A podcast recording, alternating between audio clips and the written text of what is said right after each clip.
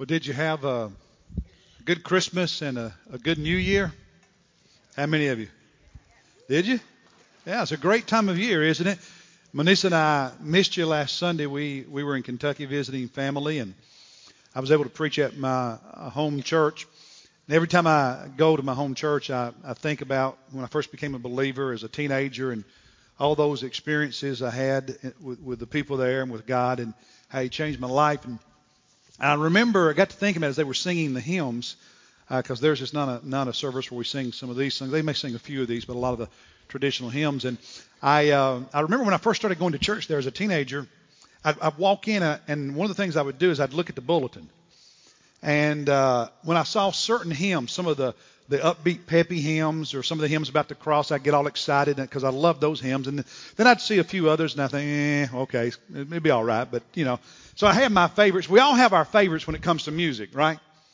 And one of my favorite hymns was and still is "To God Be the Glory." Great things He hath done.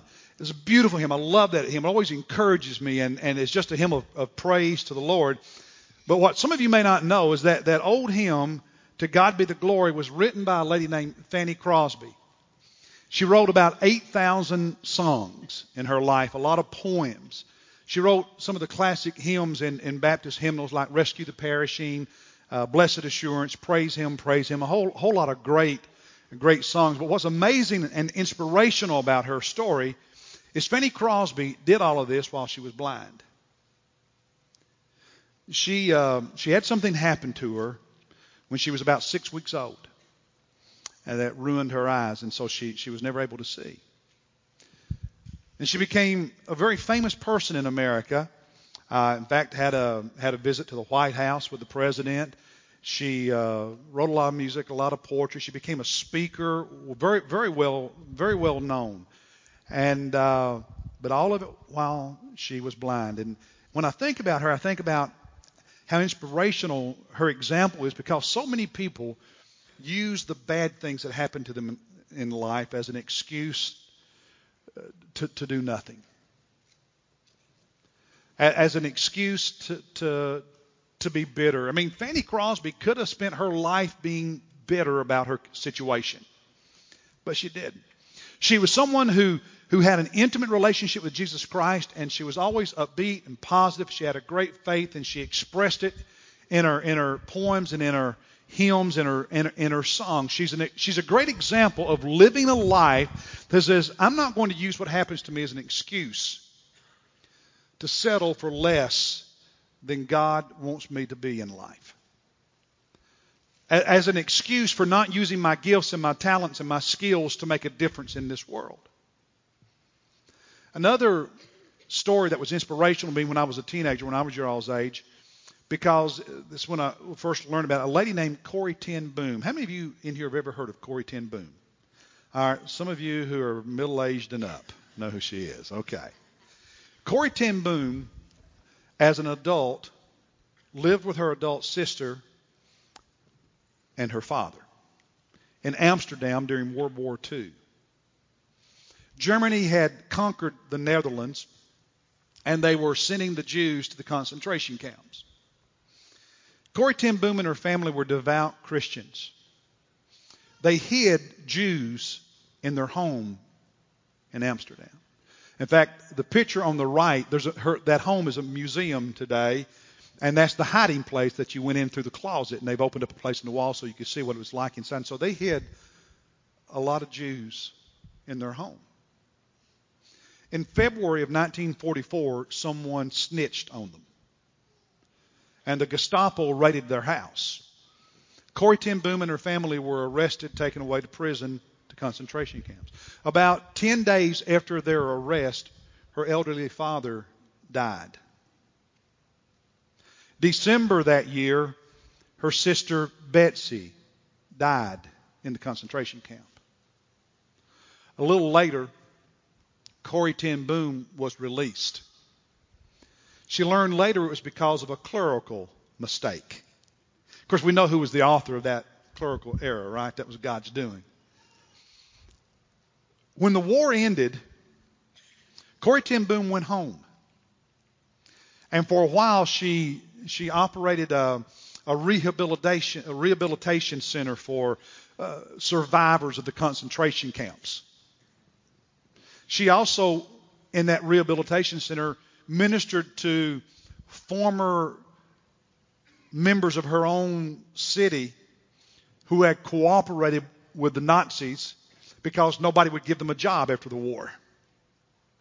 She had this huge heart. Corrie ten Boom became a popular speaker. She traveled around the world speaking. She wrote books. Books were written about her. And in the early 70s, Billy Graham's ministry, of course, produced a movie about her life, The Hiding Place. How many of you have either read the book, The Hiding Place, or her book, Tramp for the Lord, or you've seen The Hiding Place movie? You remember that? story of her life is very, very inspiring. Corrie ten Boom tells about being in Germany after the war, and she was approached by a man. She recognized him. He had been a guard in the concentration camp where she had been sent and where her sister had died, and he was one of the most cruel guards in that concentration camp. And now he was walking up to her, and, and she had this flood of emotions that startled her almost. And she was struggling with what to do and, and how to react to him. And so she prayed for God to help her and for God to help her forgive. And in her book, let me read, read what she actually says. Let me read the, the quote to you. She says, For a long moment, we grasped each other's hands, the former guard and the former prisoner. I had never known God's love so intensely as I did then. Now think about that. She would often say, as she ministered to survivors of the concentration camp, that those who found the ability to forgive were better able to build a life than those who held on to all the hurt and all the anger. That those who continue to live in the past, as terrible as it was and as understandable as it is for us to understand how angry they could be, she said, in working with them, for those who held on to that, who continued to live there, struggled to build a life, to build a future.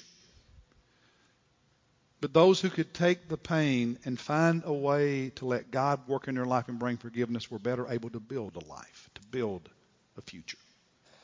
Corrie ten Boom could have used all of her experiences. She could have used the death of, the, of, her father, the death of her sister, as an excuse to spend the rest of her life angry, the rest of her life bitter. She could have used it as an excuse to question God and say, God, if you love me, why did you allow that terrible thing to happen?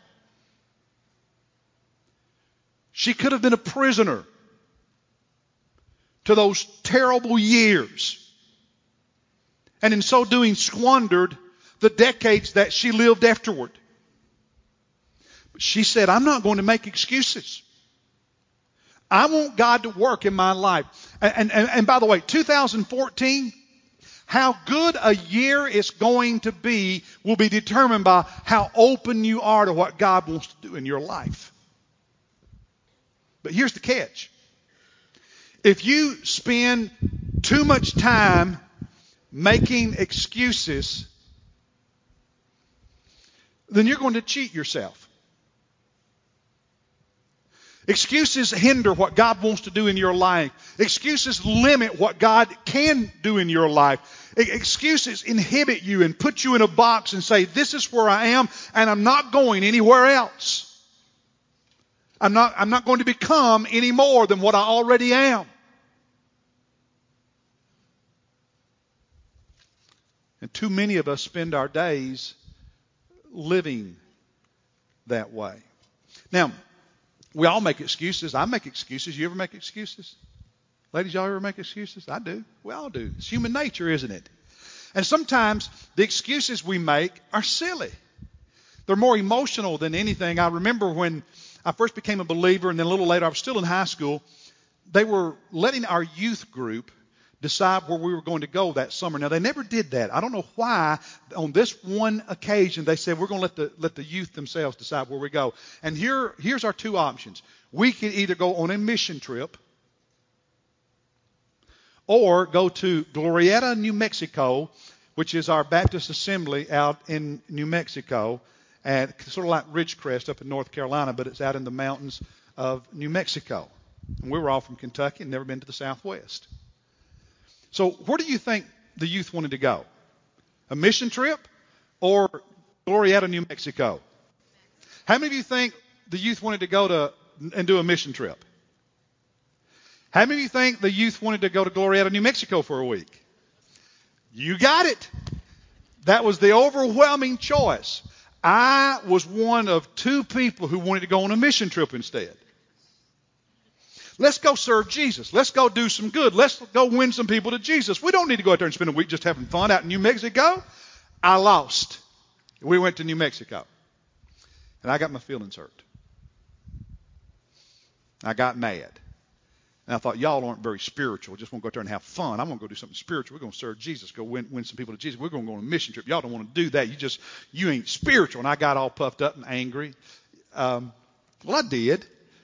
And for a while, I acted like a jerk. You ever acted like a jerk? Well, if, if you say no, you're lying. Come on. And uh, I'm not going on the trip. Y'all can go. I'm not doing that. That's not spirit. I'm not doing that. I'm not going with you. They said, fine, we're going. Eventually, I came around and I went to Glorieta with them. I had a blast. I've got pictures. I was, in fact, I was looking at the photo album um, earlier this morning before I left the house, looking at those pictures. And by the way, one evening in the prayer garden at Glorieta is when I surrendered to ministry.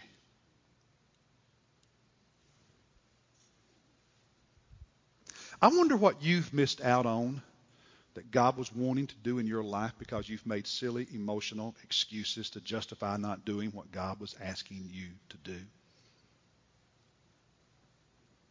See, it's easy for emotions to, to rule us. To make it about me and how I feel and this, that, and, you know, and, and those excuses justify how we feel. They justify what we're doing. And the whole time, we're cheating ourselves. We're limiting what God can do. We're robbing ourselves of the future God has for us. And that's just not a great way to live. So, th- this month of January, we're going to focus on making no excuses. Asking you to try an experiment. To spend one month, to spend the next 30 days without making excuses. What would your life look like? What would it be like? What would change in your life if for the next month you did everything God asked you to do? How would your life be different if for the next 30 days you determined that you're going to live biblically in every aspect of your life as God speaks to you about it? What would, what would change? What would happen? If, if you just said for the next 30, 30 days, for this next month, I'm going to try this experiment, how would things be different at home? What would be different in how you relate to people at work? Or maybe how you do your job? What, what would change in your relationships? What would change at school? What would change inside of you? How, how would your walk with Jesus be different? How would your prayer life and your Bible reading be different if for the next 30 days you said, I'm going to, I'm going to accept the challenge, I'm going to try the experiment of living biblically, of obeying Jesus every time he speaks to me and not making excuses? Would that have an impact on you? I, th- I think it would. It would make a huge difference. Now, each Sunday we're going to focus on a different part of our life. Today we're going to focus on a relationship with God, with Jesus Christ. So I invite you to take your Bible and open it with me, please, to the book of Exodus, chapter 2, because the example for making excuses when it comes to our relationship with God, the example this morning is, is Moses. Now, most of us, when we think about Moses, we think about this great man, this great prophet, this great religious leader of the Jewish people who led them from slavery in Egypt to freedom. parted the Red Sea. We think of Moses, we have this image of him being on the mountain of God and seeing the burning bush. God speaking to him and then God giving Moses the Ten Commandments. Moses, the lawgiver, Moses, the author of the Pentateuch, the first five books of the Old Testament. But there's so much more to Moses' story than that. Moses was born into a slave family. Did you get that? Moses was born into a slave family in Egypt. His parents were Jewish, and the Jewish citizens of Egypt were slaves. And chapter 2 of Exodus tells us that their population had increased so much that the authorities in Egypt became concerned. They wanted to, to decrease the number of Jewish slaves so they would be more likely to control a riot. And they, they passed a law that infant males, infant boys, were to be killed. Diminish the population that way. Boys were a bigger risk in the rebellion than girls. Moses' mother nursed him until she could no longer hide him, and then, trusting God, she put him in a basket, placed it in the Nile River, and had Moses' older sister watch it. Pharaoh's daughter, the, the princess of Egypt, if you will, found him, rescued him, and decided to raise him as her own son. She even allowed Moses' mother to continue nursing him.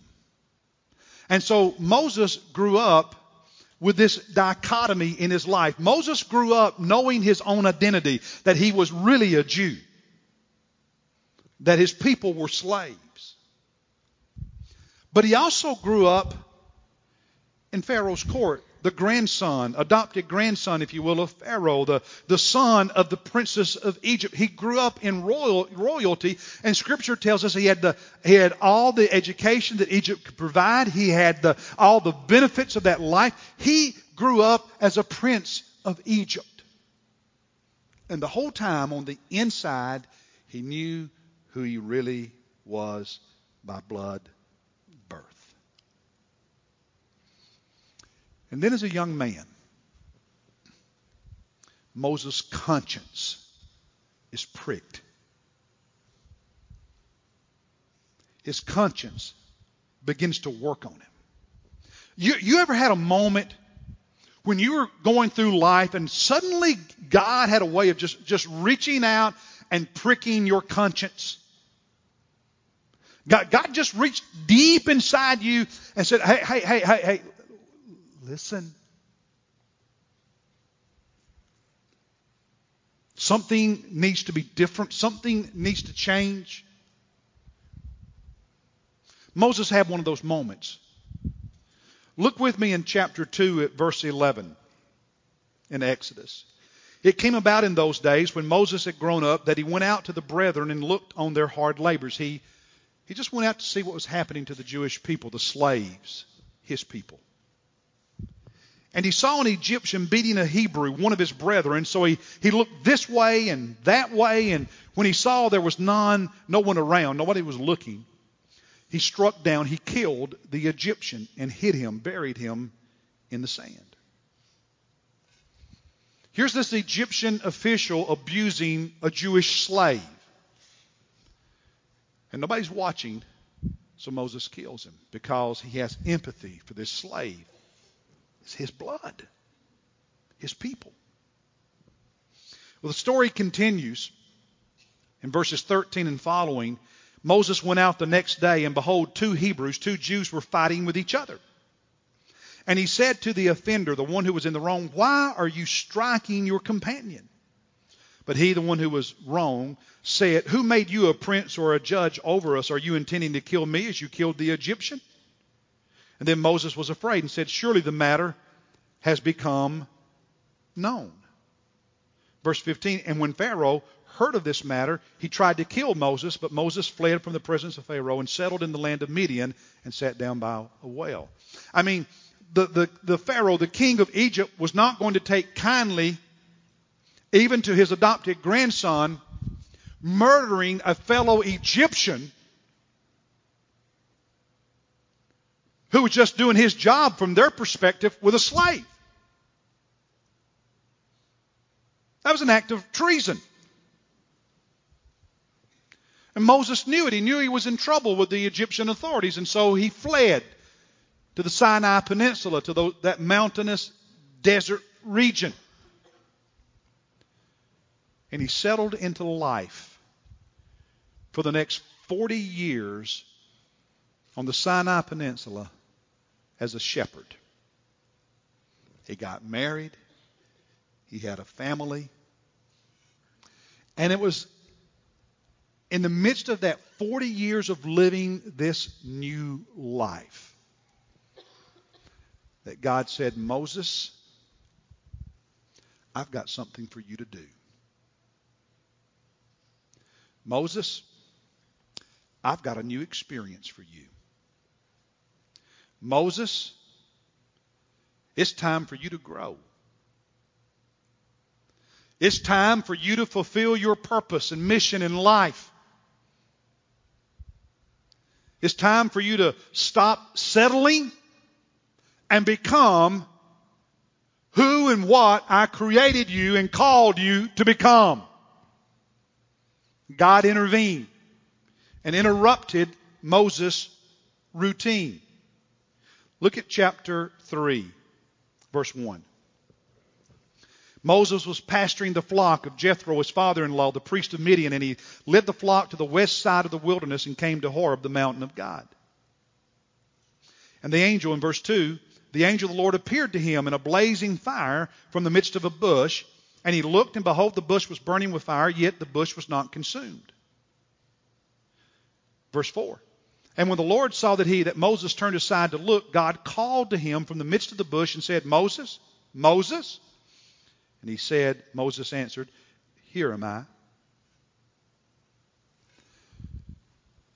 See, what, I, what I'm praying is that today and other times this month, God interrupts your routine and speaks to you about things that He wants to do in your life, things that He wants to change in your life, ways that He wants you to grow to become what you are not right now. The truth is, some of us already know some things that need to happen, don't we? We already know things that need to change, places we need to grow, things that need to be different in our life. We already know some of that. We've been making excuses to stay where we are. So I'm praying this month, God breaks through the excuses, God breaks through the routine, and talks, and we hear. But if you're going to become, if you're going to grow, you have to stop making excuses. They're the very things that limit the growth, the becoming. Now, Moses is our example because this is a critical moment in Moses' life. We know what he became, but it almost did not happen. Because Moses was a lot like us. Moses was pretty good at making excuses. And God had to overcome them in his life. There's two excuses I want to focus on for a moment.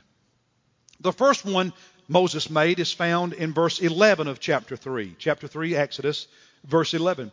Moses said to God, who am I? Who am I that I should go to Pharaoh? That I should bring the sons of Israel out of Egypt? Lord, who am I? That you, you want me to go back to Egypt, the place I ran from because I was afraid?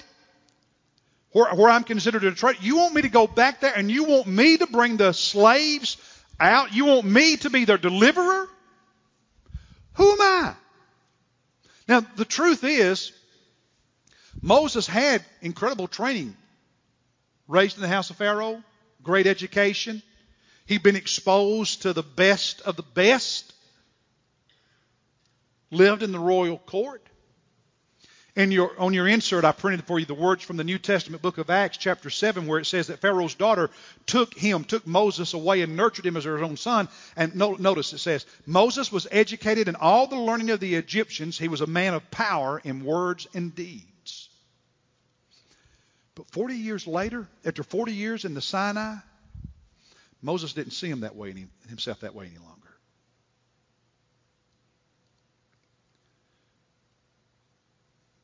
Moses now saw himself as a shepherd, not a prince. Moses, Moses had lost the boldness. The boldness he felt when he, when he went out that day and saw the Egyptian abusing a Jew and he had killed the Egyptian. He had lost that boldness and now, now he was meek. Now he was weak perhaps. Now he was in hiding. Now he was afraid. And, and he had become comfortable with his new life. He didn't see himself the way he had seen himself years earlier. His past was getting in the way of his future.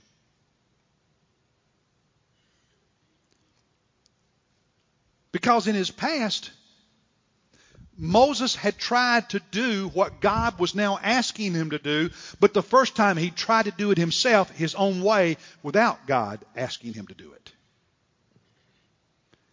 And he failed. He failed. And I think Moses probably saw himself on some level as a failure. He had tried, but it hadn't worked. And sometimes, you and me, something from our past keeps getting in the way of our future. Something from our past is the ground from which our excuses grow. Maybe it's a past failure in your life. You, you tried something and it didn't work. You blew it. You failed. And, and today you're a prisoner to that past failure. You're inhibited by it, and therefore you don't believe God can do anything in your life. You don't believe it can change. Sometimes it's a past sin. You made a wrong choice. You made a bad choice. You sinned against God. You sinned against someone else. And you're slave to the guilt. And, and you have this image of yourself that you can't be different. You can't overcome. You can't be Christ-like. You cannot be holy. That sin dominates your life. And, and today, you still are in prison to that past sin. And, and you don't believe that God can make your future any different. For some, it's a, it's a past hurt a past disappointment. Somebody let you down. Somebody said something. Someone did something. And you were wounded and you hurt and we get that. But you're living there. It happened last week. It happened last year. It happened a, a decade ago. It happened 30 years ago. But here it is, 2014, and you're still living in the moment of that wound.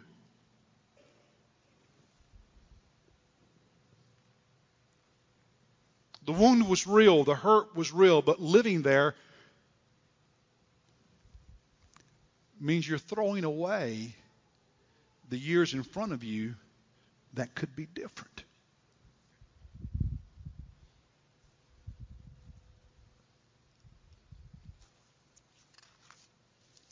Moses had settled into this new life wife, family, working for his father in law, and now God was interrupting it. Here's the truth it is easy for us to sometimes hide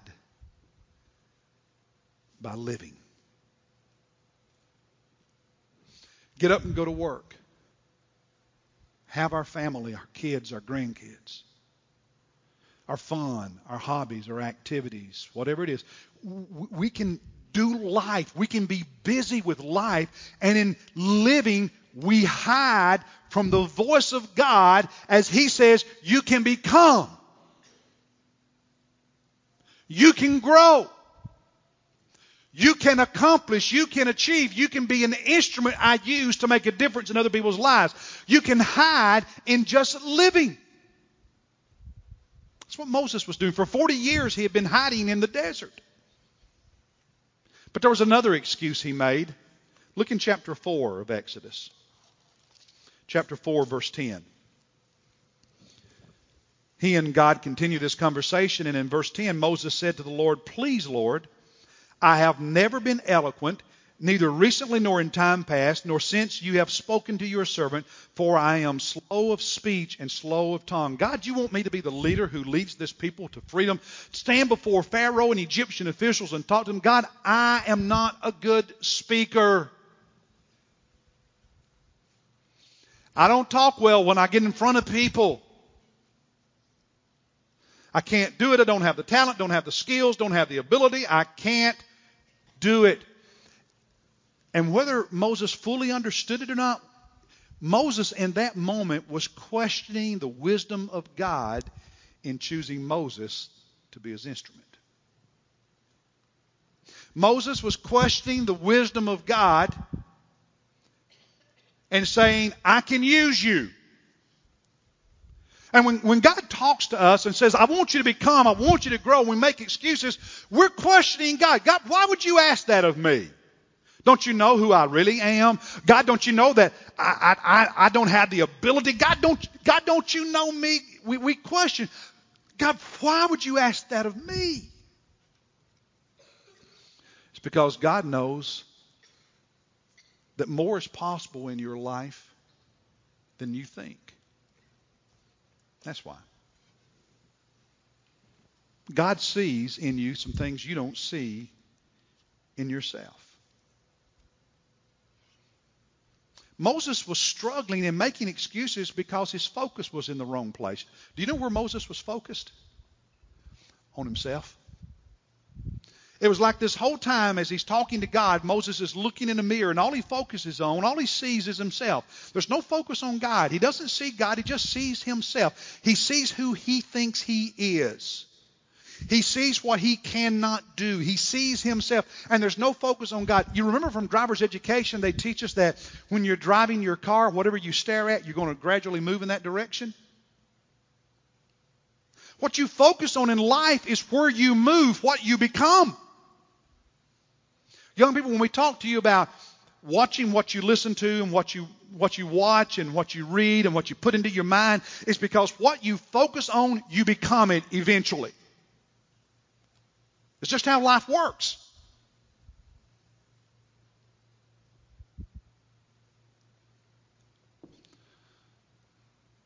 And so here's Moses, this burning bush, but he doesn't really see God. He sees himself.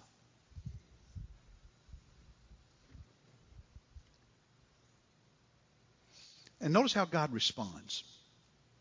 God's going to encourage Moses. God's going to, to respond to Moses and say, Moses, it can happen and you can be my instrument. In chapter 4, after Moses says, I'm not a good speaker, God says to him in verse 11, the Lord said to him, the Lord said to Moses, Who has made man's mouth? Who makes him mute or deaf, seeing or blind? Is it not I, the Lord? Verse 12. Now then go and I, even I, will be with your, with your mouth and teach you what you are to say.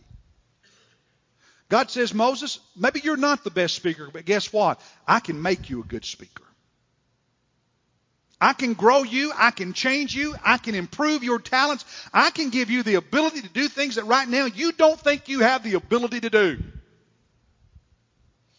And do you remember that passage in Acts chapter 7 that's in your notes, verse 22? Moses was educated in all the learning of the Egyptians, and he was a man of power. Listen, he was a man of power, the New Testament says, in words and deeds. Not just Moses standing at the Red Sea with the rod of God dividing the waters. Moses became a good speaker because between the time God called him and Moses' death, Moses grew. He changed. He became. He became a speaker. He became a good communicator, a man who was powerful in words, in speech. Why do you keep telling God, God can't do something in your life? Why do you keep telling God He cannot use you? Why do you keep telling God you can't change, you can't grow, you can't become more? Why?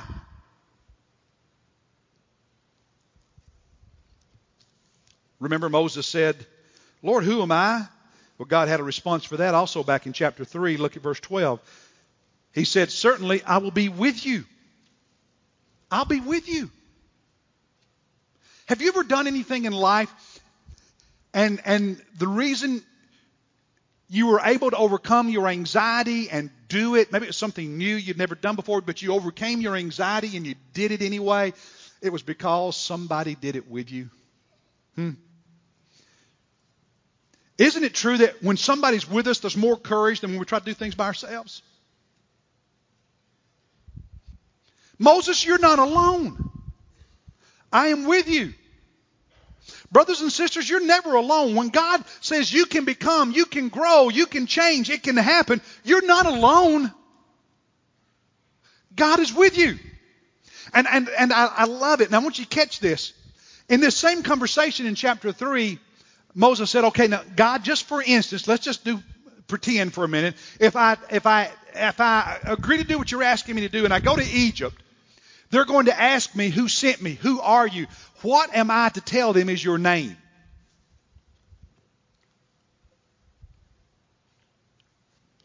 And God said, Moses, tell them, I am sent you. Now, that's our English translation of Yahweh, the sacred name of God. The sacred name of God that the Jewish people wouldn't even pronounce. Meaning that God is, was, and will be. The eternal one. He's saying, Moses, tell them the great I am. I am. I am God. I am. I was. I am. I will be. Tell them, I am has sent you. And Moses has just stood before this great creator of the universe who's speaking to him and said, God, who, who am I to do this? I'm, I'm nobody. And God, as, it's as though God said, Moses, it really doesn't matter because I am somebody and I'm with you. You're not alone. The great I am is with you. It ain't about you. Stop making everything about you.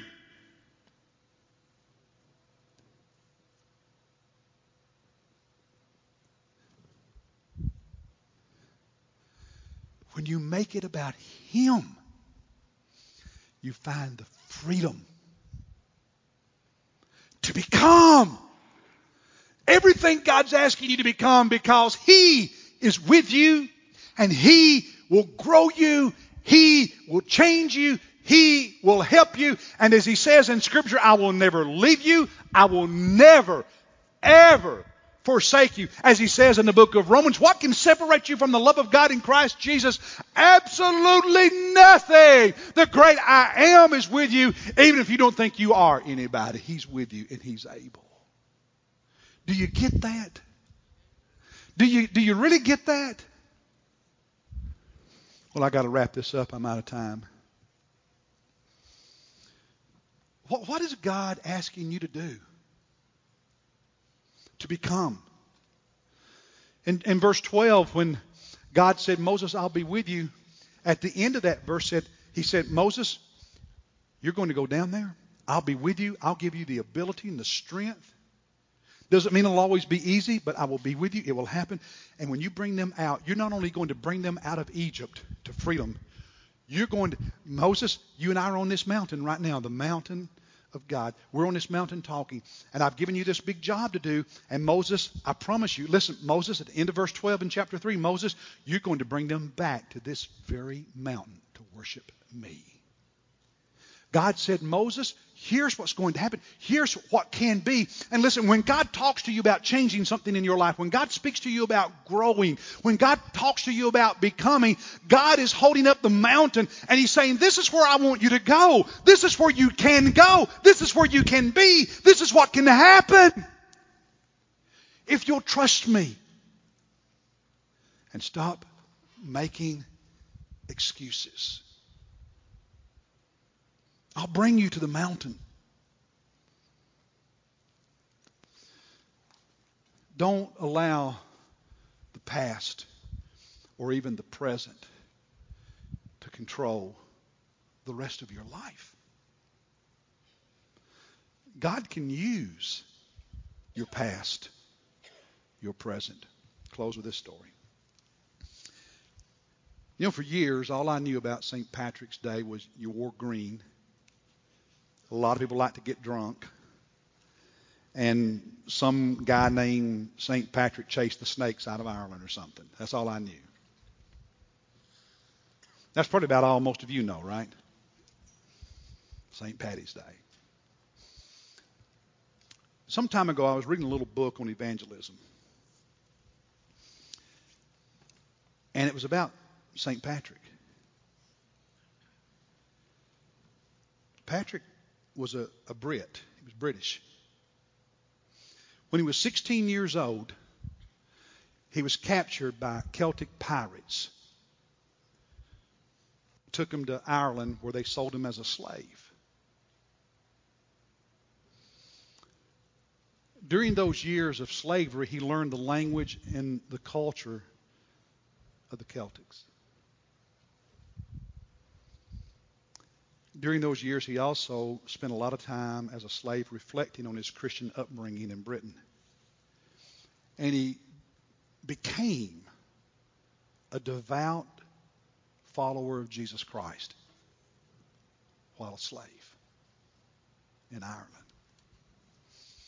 Six years after he was sold into slavery, he managed to escape. He made his way home, became a preacher a bishop. And years later, as a bishop, as a preacher, returned to Ireland where he led a phenomenal evangelistic church planting movement that turned a pagan nation into what for a long time was a predominantly Christian nation. But what God used was those years of slavery when he learned their language, learned their culture, and learned to love them even though he was a slave. God used Moses' experiences in Egypt growing up. God used those years in the desert as a shepherd because Moses would spend 40 years leading the people through those deserts whoever you are, whatever you've been, whatever your past, good, bad, and indifferent, if you will follow the call of God in your life today for the future, God can use all of it in a way that only He can. So stop making excuses. Stop allowing your past to prevent God's future from happening in your life.